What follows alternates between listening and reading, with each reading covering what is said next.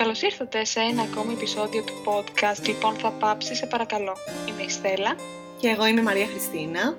Σήμερα, με αφορμή το Women's History Month, αποφασίσαμε να μιλήσουμε για βιβλία που γράφτηκαν από γυναίκες συγγραφείς και να σας προτείνουμε ορισμένα που πιστεύουμε ότι αξίζει να βάλετε στην ε, λίστα σας και αξίζει σίγουρα να διαβάσετε. Μαρία Χριστίνα, θέλεις να μας πεις περισσότερα για το τι είναι το Women's History Month ε, και γιατί το γιορτάζουμε, γιατί είναι σχετικό και σημαντικό να γιορτάζουμε την ιστορία των γυναικών το 2021.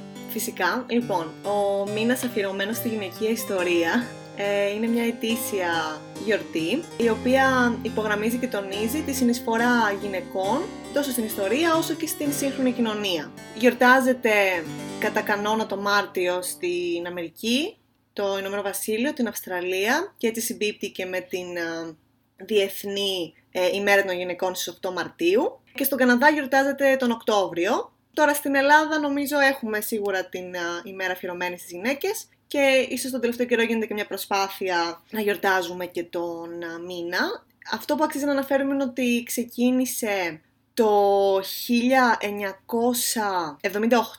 σαν εβδομάδα αφιερωμένη στις γυναίκες, στην ιστορία των γυναικών, στην Καλιφόρνια. Το 80 μετά ε, άρχισε να γιορτάζεται και θεσπίστηκε ε, ολόκληρη η εβδομάδα σε ολόκληρη την Αμερική και μετά από το 87 και μετά έγινε ο μήνας αφιερωμένος στην ιστορία των γυναικών. Κοίταξε, νομίζω ότι και ο λόγος που σου πρότεινα να κάνουμε αυτό το επεισόδιο είναι γιατί ενώ προσπαθούσα να σκεφτώ βιβλία για το επεισοδιο ποια βιβλία να διαλέξω, ποια βιβλία από γυναίκες συγγραφείς έχω διαβάσει, άρχισα να δυσκολεύομαι και να συνειδητοποιώ ότι στη βιβλιοθήκη μου τα περισσότερα βιβλία που έχω είναι γραμμένα από άντρε. Οπότε αυτό με έβαλε σε σκέψεις. Γιατί να συμβαίνει αυτό, είναι γιατί μου αρέσει περισσότερο, γιατί υπάρχει μια διαφορά στον τρόπο που γράφουν οι άντρες ή στον τρόπο που γράφουν οι γυναίκες, είναι έμφυλο το ζήτημα, δεν είναι; Και με έβαλε σε σκέψεις αυτό το γεγονός.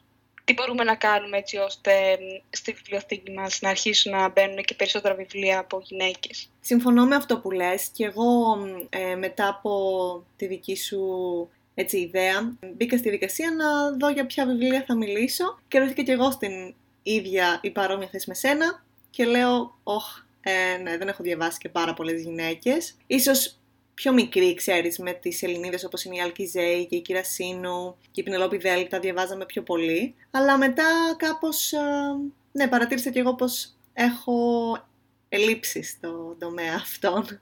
Σίγουρα παίζει ρόλο το ότι και στο παρελθόν, αλλά ακόμη και σήμερα, λιγότερες γυναίκες συγγραφείς εκδίδονται. Άρα, από... άρα είναι ένα έμφυλο ζήτημα. Εν τέλει ναι. Νομίζω ότι είναι ένα έμφυλο ζήτημα. Λοιπόν, ποιο βιβλίο πιστεύεις ε, εσύ ότι πρέπει ένας ε, άνθρωπος που θέλει να αρχίσει να διαβάζει περισσότερο γυναίκες συγγραφείς πρέπει να διαβάσει οπωσδήποτε; Για μένα αναντήρητα είναι το «Πώς σκοτώνουν τα κοτσίφια» της Harper Lee, το οποίο εκδόθηκε το 1960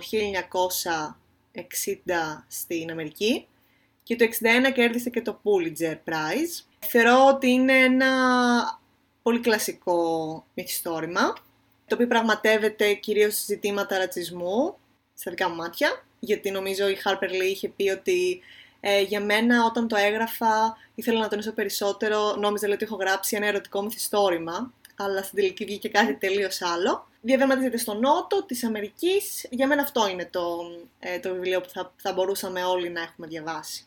Το έχεις διαβάσει εσύ Στέλλα; Δεν το έχω διαβάσει και είναι ένα βιβλίο που πάντα έλεγα ότι πρέπει να διαβάσω, αλλά ακόμη δεν έχω διαβάσει είναι από αυτά τα βιβλία. OK, okay, καταλαβαίνω. Είναι πολύ ενδιαφέρον γιατί εμένα αυτό που μου άρεσε πάρα πολύ, έχω καταλήξει ότι μου αρέσει πολύ αυτό σαν στοιχείο, είναι το πώς ένας ενήλικας, φυσικά, περιγράφει την ιστορία και χρησιμοποιεί σαν αφηγητή ένα μικρό παιδί. Και για μένα αυτό είναι πολύ εντυπωσιακό. Και για να μείνουμε στην uh, Ήπειρο της Αμερικής, εγώ θα σας πάω σε μια λίγο πιο πόρια, στο Καναδά. Ah και θα σας προτείνω το βιβλίο της Alice Μονρό, γενικότερα την Alice Μονρό, η οποία είναι μια Καναδέζα συγγραφέας που κέρδισε και το Νόμπελ ε, λογοτεχνίας το 2013. Κατά κύριο λόγο, νομίζω ότι αυτό που ξεχωρίζει τη Μονρό, η Μονρό γράφει ε, μικρές ιστορίες, διηγήματα, και έχει μνηθεί για, το, για την ευκολία της μέσα στα διηγήματα να βγαίνει πίσω και μπροστά στον χρόνο. Δηλαδή μέσα στην κεντρική ιστορία να χρησιμοποιεί άλλες ιστορίες εκκυβωτισμένες μέσα στην μεγάλη ιστορία. Και αυτό το πρώτο βιβλίο που διάβασα εγώ, το, το δικό της, είναι, ονομάζεται Dear Life. Διάβασα πίσω, στο, πίσω το 2013 και δεν είναι ένα βιβλίο το οποίο θα έλεγα ότι με, με εξτρέλανε αλλά είναι ένα βιβλίο που νομίζω ότι ειδικά σε εκείνους, εσάς που σας αρέσουν ε, τα διηγήματα, σας αρέσουν να διαβάζετε βιβλία με διηγήματα, είναι σίγουρα ένα βιβλίο που αξίζει να, βάζετε, να βάλετε στη λίστα σας και νομίζω ότι διαβάζοντας αυτό το βιβλίο μπορείτε να πάρετε μια πολύ, πολύ καλή γεύση του ποια είναι η Alice Μονρό. Είπες ότι αναφέρεται σε διηγήματα, φαντάζομαι υποστηρίζονται σε καθημερινά γεγονότα και στιγμιότυπα. Ναι, κατά κύριο λόγο, ναι, είναι ιστορίες που οι περισσότερες, αν όχι όλες, είναι τοποθετημένες και στον Καναδά, εκεί που μεγάλωσε και ζει ακόμη η Alice Μονρό. Είναι χαμηλών τόνων τα διηγηματα Έχουν αρκετά, ε, νιώθω, και αυτοβιογραφικά στοιχεία δεν είναι οι διηγήματα που θα σε πιάσουν από το χέρι και θα σε συναρπάσουν. Είναι πιο υποτονικά, αλλά π.χ. μοιάζουν λίγο με τα διηγήματα του, του Κάρβερ στον ρυθμό και, στην, και σε, στο ότι παρουσιάζουν καθημερινά Αυτή, αυτή είναι μια ομοιότητα. Κατά τα άλλα, αυτό που είναι πολύ διαφορετικό στη Μονρό είναι το ότι πηγαίνει συνέχεια πίσω μπρος, κάτι που καταλαβαίνω ότι μπορεί να κουράσει. Αλλά άξιζε σίγουρα να, να τη βάλετε στη λίστα σας, ειδικά εσείς που αγαπάτε τα διηγήματα. Οκ. Εγώ θα μείνω στον Καναδά, όπως λες και εσύ. ε, και φυσικά θα αναφέρω την uh, Margaret, Margaret Atwood και το βιβλίο της στο... Εμένα μου αρέσει ο αγγλικός τίτλος, οπότε θα μείνω σε αυτόν, The Handmaid's Tale. Νομίζω πως είναι ένα βιβλίο για το οποίο έχει γίνει πολύ, πολύ μεγάλος δώρος, οπότε θεωρώ πως οι περισσότεροι ξέρουν τι πραγματεύεται, είναι ένα δυστοπικό μυθιστόρημα, με πολύ δυνατούς γυναικείους χαρακτήρες. Έχεις δει και τη σειρά, συγγνώμη.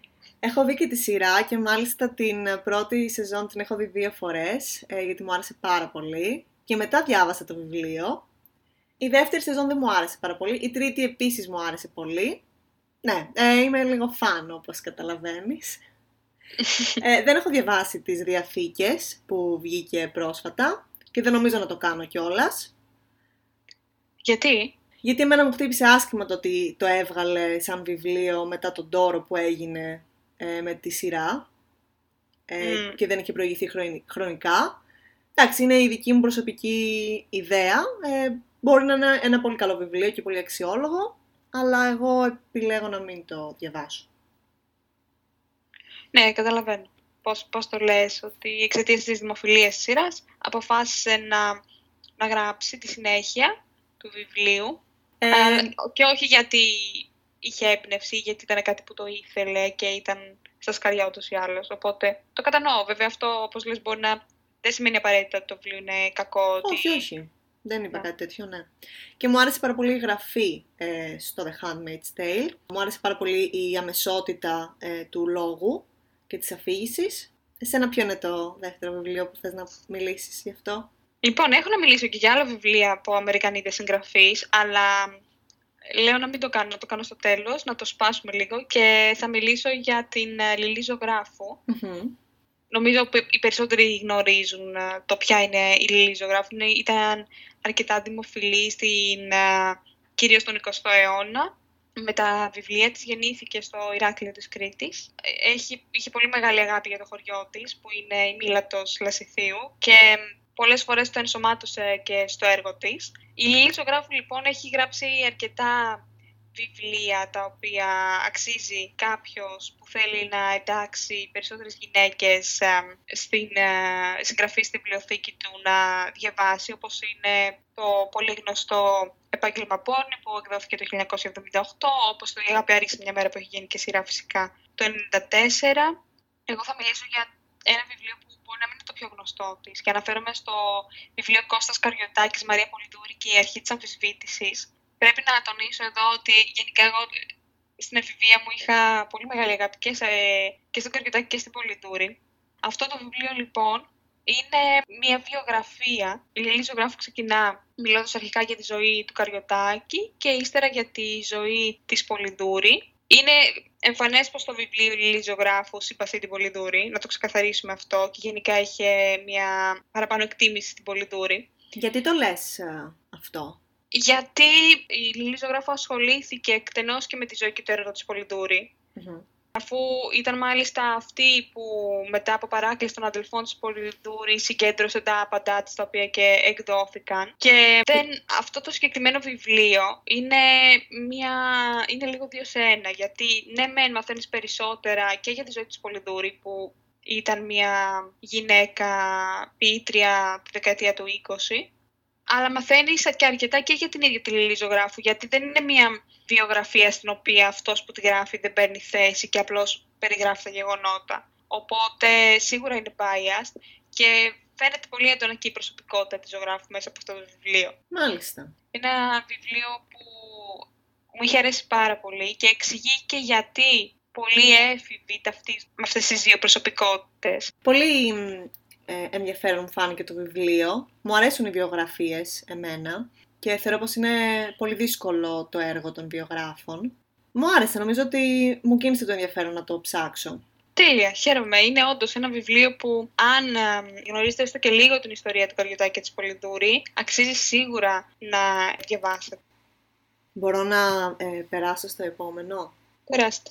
Εγώ θα ήθελα στο σημείο αυτό να αναφέρω μια συγγραφέα που ε, με έχει επηρεάσει πάρα πολύ από παιδί και είναι η, η Τσιμαμάντα Γκότσι Αντίτσι. Α, ναι, τη γνωρίζω. Εντάξει, θεωρώ πως είναι μια εμβληματική συγγραφέα, σύγχρονή μας. Το πρώτο βιβλίο που διάβασα από εκείνη είναι ο Δακρυσμένος Ήλιος, το οποίο το είχα διαβάσει στα ελληνικά τότε. Με λύπη μου όμως είδα τώρα ότι είναι εξαντλημένο από τις εκδόσεις ψυχογιός. Mm. Ε, και νομίζω πως αυτή τη στιγμή στην Ελλάδα το μόνο βιβλίο της που κυκλοφορεί είναι το «Ας είμαστε όλοι φεμινιστές», το οποίο, εντάξει, είναι μια ομιλία που έκανε στο TEDx, επομένως ε, το θεωρώ λίγο άδικο αυτό, το ότι δεν κυκλοφορούν άλλα της βιβλία στα ελληνικά. Εγώ όμως σήμερα θέλω να μιλήσω για το «Αμερικάνα», και όχι το δακρυσμένο ήλιο, το οποίο κιόλας ε, αξίζει να πούμε ότι είχε γίνει shortlisted το 2014 για το Bailey's Women's Prize for Fiction. Είναι, ένα, είναι μια ιστορία αγάπης που ξεκινάει στην Νιγηρία, στην κατεχόμενη Νιγηρία. Η, η εξιστόρηση αφορά τόσο τη ζωή της Ιφεμέλου, της πρωταγωνίστριας, αλλά και του Ομπίντζε, που είναι ο εφηβικός της έρωτας. Βλέπουμε πώς φεύγοντας από την Νιγηρία και οι δύο αντιμετώπισαν για πρώτη φορά το τι σημαίνει να είσαι μαύρος στον κόσμο της δύσης. Μιλάει πάρα πολύ για τη φυλή ε, σαν θέμα. Εμένα μου άρεσε πάρα πολύ σαν μυθιστόρημα, όπως μου είχε αρέσει και ο δακρυσμένος ήλιος. Τι είναι αυτό που κάνει αυτό το συγκεκριμένο όμως να ξεχωρίζει, δηλαδή σε σχέση με το δακρυσμένο ήλιο. Νομίζω ότι σαν χαρακτήρα το Αμερικάνα είναι πολύ πιο συνειδητοποιημένο ότι το θέμα της φυλής είναι αυτό στο οποίο θα, θέλει να εστιάσει και να προβάλλει. Είναι πολύ δηλαδή η έμφαση, πολύ μεγάλη έμφαση σε αυτό. Δεν ξέρω κατά πόσον είναι και αυτοβιογραφικό γιατί και η, η Αντίτσι νομίζω έφυγε από την Ιγυρία και πήγε στην Αμερική ε, να σπουδάσει. Θα σου το πρότεινα να το διαβάσεις, αν θα ήθελες να ναι, διαβάσεις κάτι από την είναι Αντίτσι. Ναι. Και να πω άλλη φορά ότι με λύπη μου δεν είναι διαθέσιμα στα ελληνικά ούτε το ένα ούτε το άλλο. Κάποια νεύρα. ναι. Ναι, είναι ένα ζήτημα αυτό. Εντάξει, περισσότεροι νομίζω πια έχουμε μια καλή επαφή με τα αγγλικά και μπορούμε να διαβάζουμε βιβλία στα αγγλικά, αλλά αυτό δεν έχει να κάνει. Για μένα κυρίως το θέμα ότι αυτό που με θυμώνει είναι ότι ενώ είναι μια συγγραφέας η οποία έχει ασχοληθεί πάρα πολύ με το ζήτημα του ρατσισμού, της φυλής κτλ. Και στην Ελλάδα υπάρχει ένα τεράστιο θέμα κοινωνικό ε, το οποίο δεν ξέρουμε πώς να το προσεγγίσουμε, πώς να το διαχειριστούμε και... και όταν τέτοια βιβλία δεν είναι διαθέσιμα, απομακρύνει γενικά το όλο ζήτημα ακόμα περισσότερο. Και νομίζω ότι είναι πάρα πολύ σημαντικό να αρχίσουμε να δίνουμε βήμα σε αυτούς τους ανθρώπους που βίωσαν τέτοιες καταστάσεις Και είναι μια, Ωραία. Ναι. είναι μια γυναίκα, ε, ενώ ας πούμε ο, ο Baldwin είναι ε, μεταφρασμένος στα ελληνικά κάποια έργα του, το οποίο πάλι ε, επανέρχεται λίγο στο ζήτημα το έμφυλο, όπως είπες εσύ. Αφού μας πήγες πάλι στην Αμερική, θα μιλήσω για την ε, Donna Tart και για το «Η μυστική ιστορία». Για μένα ήταν ένα βιβλίο που, από αυτά τα βιβλία που διάλεξα λίγο κατά τύχη, όταν πήγα σε ένα βιβλιοπωλείο. Το πιο δημοφιλές βιβλίο, νομίζω, της Tart είναι η Καρδερίνα. Σίγουρα θα το έχετε δει στα βιβλιοπωλεία ή θα το έχετε ακούσει. Έχει κερδίσει το βραβείο Μυθοπλασίας Pulitzer το 2014 η Tart. Λοιπόν, αυτό το βιβλίο περιγράφει την ε, ιστορία μιας ομάδας πέντε φοιτητών που επιλέγονται από έναν χαρισματικό καθηγητή για να μελετήσουν τον κόσμο της διανόησης και περνούν όλο τους τα Σαββατοκύριακα σε ένα παλιό εξοχικό, διαβάζοντας και συζητώντας για θέματα που αφορούν στον κόσμο της γνώσης. Την ιστορία εμείς την ε, παρακολουθούμε από τα μάτια του Ρίτσαρτ Παπέν, που είναι μέλος αυτής της ομάδας. Το βασικό ο, ζήτημα του βιβλίου είναι ένας φόνος ουσιαστικά και πώς ε, η παρέα αυτή μοιράζεται αυτή την ενοχή. Θυμίζει λίγο thriller. Είναι ένα αρκετά μεγάλο βιβλίο και είχα και λίγο τις επιφυλάξεις μου στην αρχή και εγώ γιατί τα μεγάλα βιβλία λίγο με τρομάζουν γιατί σημαίνει ότι πρέπει να επενδύσεις αρκετό χρόνο αλλά οι χαρακτήρες και ο τρόπος που εντρυφεί η, η Τάρτ και ο τρόπος που αφηγείται αυτή την ιστορία μου έχει αφήσει μια πολύ ωραία αίσθηση. Θεωρώ ότι είναι ένα πολύ έξυπνο βιβλίο και αντίκως θεωρείται για μένα η Καρδερίνα το καλύτερο της βιβλίο, εντάξει. Είναι unpopular αυτή η γνώμη, αλλά η μυστική ιστορία είναι ένα βιβλίο που σε πιάνει από την πρώτη σελίδα που σου λέει ότι ο Μπάνι δολοφονήθηκε από την παρέα και ότι ο Μπάνι ανήκε στην παρέα και δεν σε αφήνει μέχρι το τέλος. Πολύ Πολύ gripping ακούγεται σαν βιβλίο. Πολύ... Διαβάζετε από ό,τι κατάλαβα αρκετά γρήγορα. Διαβάζετε εύκολα. Απλώς είναι ένα αρκετά μεγάλο βιβλίο. Δεν είναι ένα βιβλίο που το ξεκινάς. Ε, τουλάχιστον εγώ και με τους ρυθμούς που διαβάζω. Δεν είναι ένα βιβλίο που μπορεί να το ξεκινήσεις σήμερα και να τελειώσει σε μία εβδομάδα. Είναι ένα βιβλίο που έχει αρκετές σελίδες και είναι μια γεμάτη ιστορία μου. Δεν σε αφήνει εύκολα να βαρεθείς. Και όταν ξεκινάει, ξέρεις, με την πρώτη, στις πρώτες σελίδες έγινε ο φόνος, αμέσως ξέρεις, σε πιάνει το λαιμό και σου κινεί την περιέργεια να διαβάσεις παρακάτω. Ωραία. Έχεις κανένα βιβλίο με φόνους εσύ να μας ε, προτείνεις από ε. γυναίκα συγγραφέα; Όχι. Νομίζω πως τα αστυνομικά και τα thriller δεν είναι από τα αγαπημένα μου είδη. Οπότε όχι. Αντίθετα έχω... Πάντως, ναι. δεν, είναι, δεν είναι ένα βιβλίο που λες ότι είναι αστυνομικό ή thriller. Δεν είναι αυτό. Τι μου είπες τώρα, να έχεις να πεις κάποιο για φόνο. Δεν είπες. Ο φόνο ναι, δεν αλλά είναι δεν, thriller. Δεν, ε, δεν σου δημιουργεί τη αίσθηση ότι διαβάσεις ένα αστυνομικό βιβλίο, γιατί δεν κινείται όλη η ιστορία. Μαθαίνεις πάρα πολλά πράγματα για τους χαρακτηρε Και οι συζητήσεις επίσης που γίνονται μέσα στο βιβλίο, εξαιτίας του ότι συζητούν για θέματα για φιλοσοφικά θέματα για, αρχαί, για τους αρχαίους Έλληνες συγγραφείς, σε παραπλανεί και είναι μια πολύ γεμάτη ιστορία. Ένα πολύ γεμάτο βιβλίο. Οκ. Ναι, δεν ξέρω αν θα το διάβαζα. Ίσως ε, το, την Καρδερίνα πιο πιθανό. Mm, δεν σε έψησα. Ελπίζω να έψα κάποιον άλλο. Χωρίς να σημαίνει ότι η Καρδερίνα είναι κακό βιβλίο. Εγώ τώρα θέλω να μιλήσω για το «Ψάχνοντας για κοχύλια» της Ρόζαμουντ Πίλτσερ. Η Ρόζαμουντ Πίλτσερ είναι μια πολύ αγαπημένη μου συγγραφέας. Έχω διαβάσει πολλά δικά της βιβλία. Επέλεξα να μιλήσω γι' αυτό γιατί νομίζω είναι το πιο κλασικό της και το πιο γνωστό της. Είναι ένα οικογενειακό μυθιστόρημα, μας λέει την ιστορία της Πενέλοπε. Είναι, εξελίσσεται νομίζω στο χρόνο αρκετά με αναδρομές νομίζω κυρίως. Ε, ξέρεις, ε, είναι αστείο το ότι βλέπω το, το πώς μιλάς εσύ και καταλαβαίνω ότι εσύ θυμάσαι πολύ ε, έντονα τα βιβλία που διαβάζεις. Για μένα δεν ισχύει αυτό. Οι δύσκολες όταν έχουν περάσει πάνω από 10 χρόνια, δεν θυμάμαι πια τίποτα. ε, αυτό όμως το οποίο θέλω να πω για το μαζεύοντας κοχύλια είναι πως, το βλέπω τώρα δηλαδή που λέει, αυτό που λέει στο οπισθόφυλλο της έκδοσης που έχω εγώ, λέει ότι τους χαρακτήρες που περιγράφονται σε αυτό θα τους αναγνωρίσετε, θα τους αγαπήσετε και θα τους θυμάστε σε όλη σας τη ζωή. Και νομίζω ότι αυτό ισχύει για εμένα, γιατί πράγματι θυμάμαι, νομίζω ιδίως την α, μεγάλη της κόρη, που δεν θυμάμαι πώς τη λένε, αλλά θυμάμαι το χαρακτήρα της πάρα πολύ και το ότι ήταν μια γυναίκα η οποία αφιερώθηκε πάρα πολύ στη δουλειά της και αυτό την οδήγησε στην α, εξόντωση, εξόντωση, εξ, εξόντωση, και αυτό την οδήγησε στην εξάντληση και νομίζω κάποια στιγμή ε, πήρε άδεια και έφυγε και πήγε στην Ήμπιζα και έμεινε εκεί πολύ καιρό. Είναι ένα πολύ ωραίο μυθιστόρημα, πολύ συναισθηματικό και νομίζω ότι σε όσους αρέσουν τα ήρεμες ιστορίες, ήρεμες τέλος πάντων, δεν θα σε ταράξει θεωρώ σαν βιβλίο. Και αν σου αρέσει τέλος πάντων τα ψυχογραφήματα και έτσι εστίαση σε χαρακτήρες νομίζω είναι ένα ωραίο βιβλίο.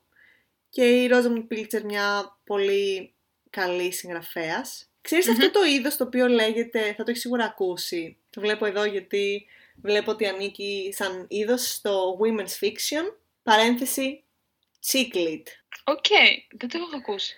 Ε, το έχω ξανακούσει. Το Chick είναι ένα είδος α, λογοτεχνίας το οποίο αναφέρεται σε θέματα της σύγχρονης γυναικείας φύσης. Πολλές φορές είτε με χιούμορ είτε έτσι με μια ανάλαφρη διάθεση.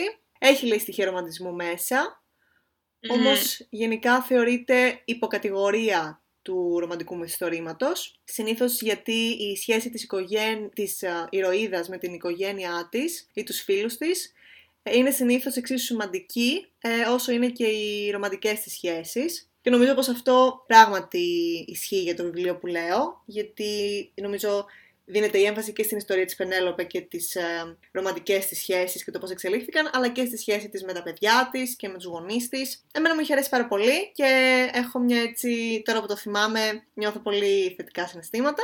Σε ποια ηλικία το έχεις διαβάσει; Νομίζω πως πρέπει να ήμουν γύρω στα 13. Νομίζω πως τότε είχα διαβάσει τα περισσότερα της βιβλία. Αλλά ναι, δεν θα έλεγα ότι είναι ένα ε, young adult, adult με τη story.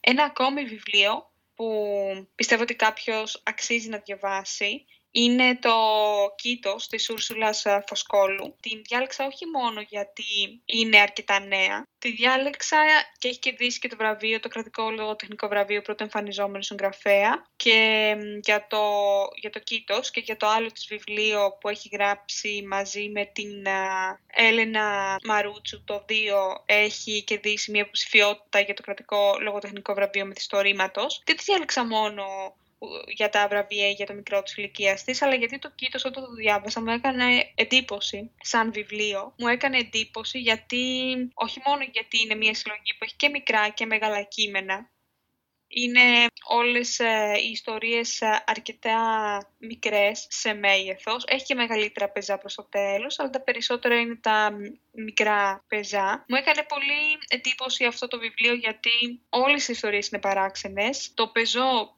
συναντάει την ποίηση με έναν πάρα πολύ ιδιαίτερο τρόπο. Αρκετές α, αναφορές ε, στο παρελθόν και νοσταλγικό, όλα σχεδόν όλα τα διηγήματα και τα μικρά ή τα μεγάλα παιδιά σου βγάζουν ε, νοσταλγία. Φαίνεται ότι είναι ένα πολύ καλό δουλεμένο βιβλίο και όσοι θέλουν να γνωρίσουν περισσότερο τι γράφουν οι Ελληνίδες, οι σύγχρονες Ελληνίδες συγγραφείς, νομίζω ότι αυτό είναι ένα, ένα καλό βιβλίο για να ξεκινήσουν. Είναι μόλις 88 σελίδες, είναι από τις εκδόσεις Κύκλη και κυκλοφόρησε το Δεκέμβριο του 2016. Έχουν όλες οι ιστορίες αρχή, μέση και τέλος ε, πολύ έντονα το στοιχείο του μαγικού ρεαλισμού και του υπερρεαλισμού. Αν δεν είστε σίγουρα πολύ φιλικά προσκύμενοι προς το είδος, αυτό μπορεί να σας φανεί, να σας ξυνήσουν κάποιες ιστορίες. Το έχω ακούσει από πολλούς αυτό, αλλά είναι ένα βιβλίο που εμένα μου έκανε πολύ μεγάλη εντύπωση και που θυμάμαι ειδικά ορισμένες ιστορίες όπως την ιστορία, την πρώτη ιστορία την, ε, με την ε, σκόνη ή το, το μεγάλο πεζό το Cinemaskop είναι δύο ιστορίες που μου έκαναν πολύ εντύπωση. Πριν ξεκινήσουμε τη σημερινή ηχογράφηση, ρώτησα τη Στέλλα να μου προτείνει ένα βιβλίο μιας α, ε, σύγχρονης μας Ελληνίδας συγγραφέα και μου πρότεινε αυτό, οπότε χάρηκα πολύ που Στέλλα, σήμερα θέλεις να αναφερθείς σε αυτό. Ναι, τώρα Στέλλα, εγώ όλα τα βιβλία που διαβάζω αυτή την περίοδο, δυστυχώς είναι όλα από άντρες και αισθάνομαι άσχημα, τέλος πάντων. Αλλά εντάξει, νομίζω είναι κάτι που μπορούμε να το προσπαθήσουμε.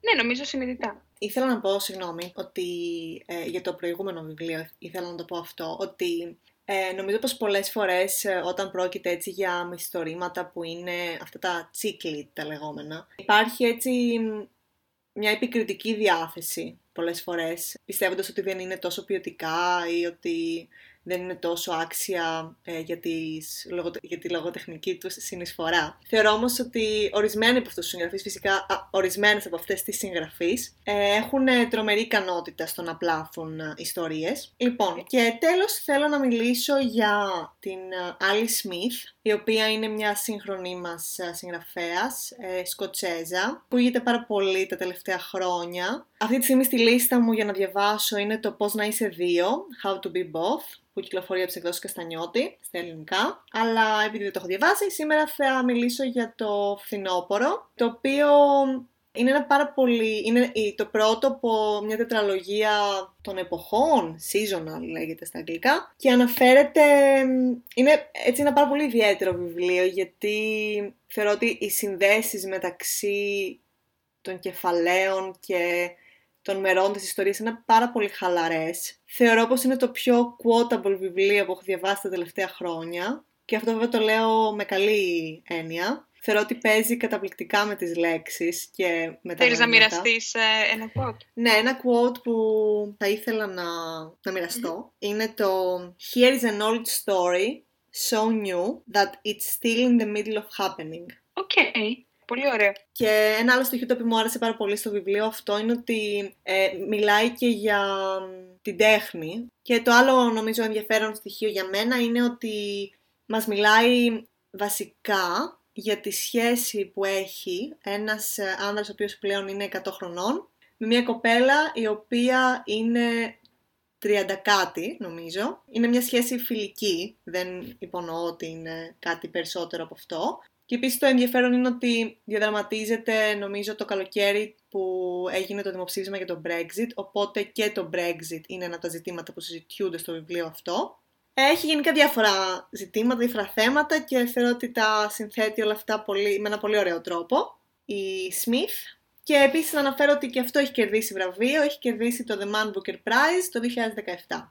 Οπότε βλέπουμε ότι οι γυναίκες συγγραφείς κερδίζουν βραβεία και αυτό είναι πάρα πολύ θετικό. Είναι θετικό νομίζω ότι ισχύει αυτό που λες και το Νόμπελ το, το τελευταίο λογοτεχνία το πήρε η Λουίς Γκλουκ αλλά νομίζω ότι δεν είναι μόνο τα βραβεία. Είναι μια αρχή γιατί κερδίζουν περισσότερη δημοφιλία έτσι τα βιβλία όταν βραβεύονται αλλά οι άνδρες δημιουργοί μας χαρίζουν την δική τους οπτική στα πράγματα χιλιάδες χρόνια ήταν πολύ πιο εύκολο να εκδοθεί ένα βιβλίο συγγραφέα στο παρελθόν, ενώ οι γυναίκες το κάνουν από, την, από τον 19ο αιώνα και μετά. Οπότε εδώ υπάρχει ένα, ένα πολύ ιδιαίτερο ζήτημα. Και για να επανέλθω σε αυτό που είπες, ότι και πολλές φορές τα βιβλία με γυναίκες ηρωίδες, οι βιβλία που έχουν τίτλους που παραπέμπουν σε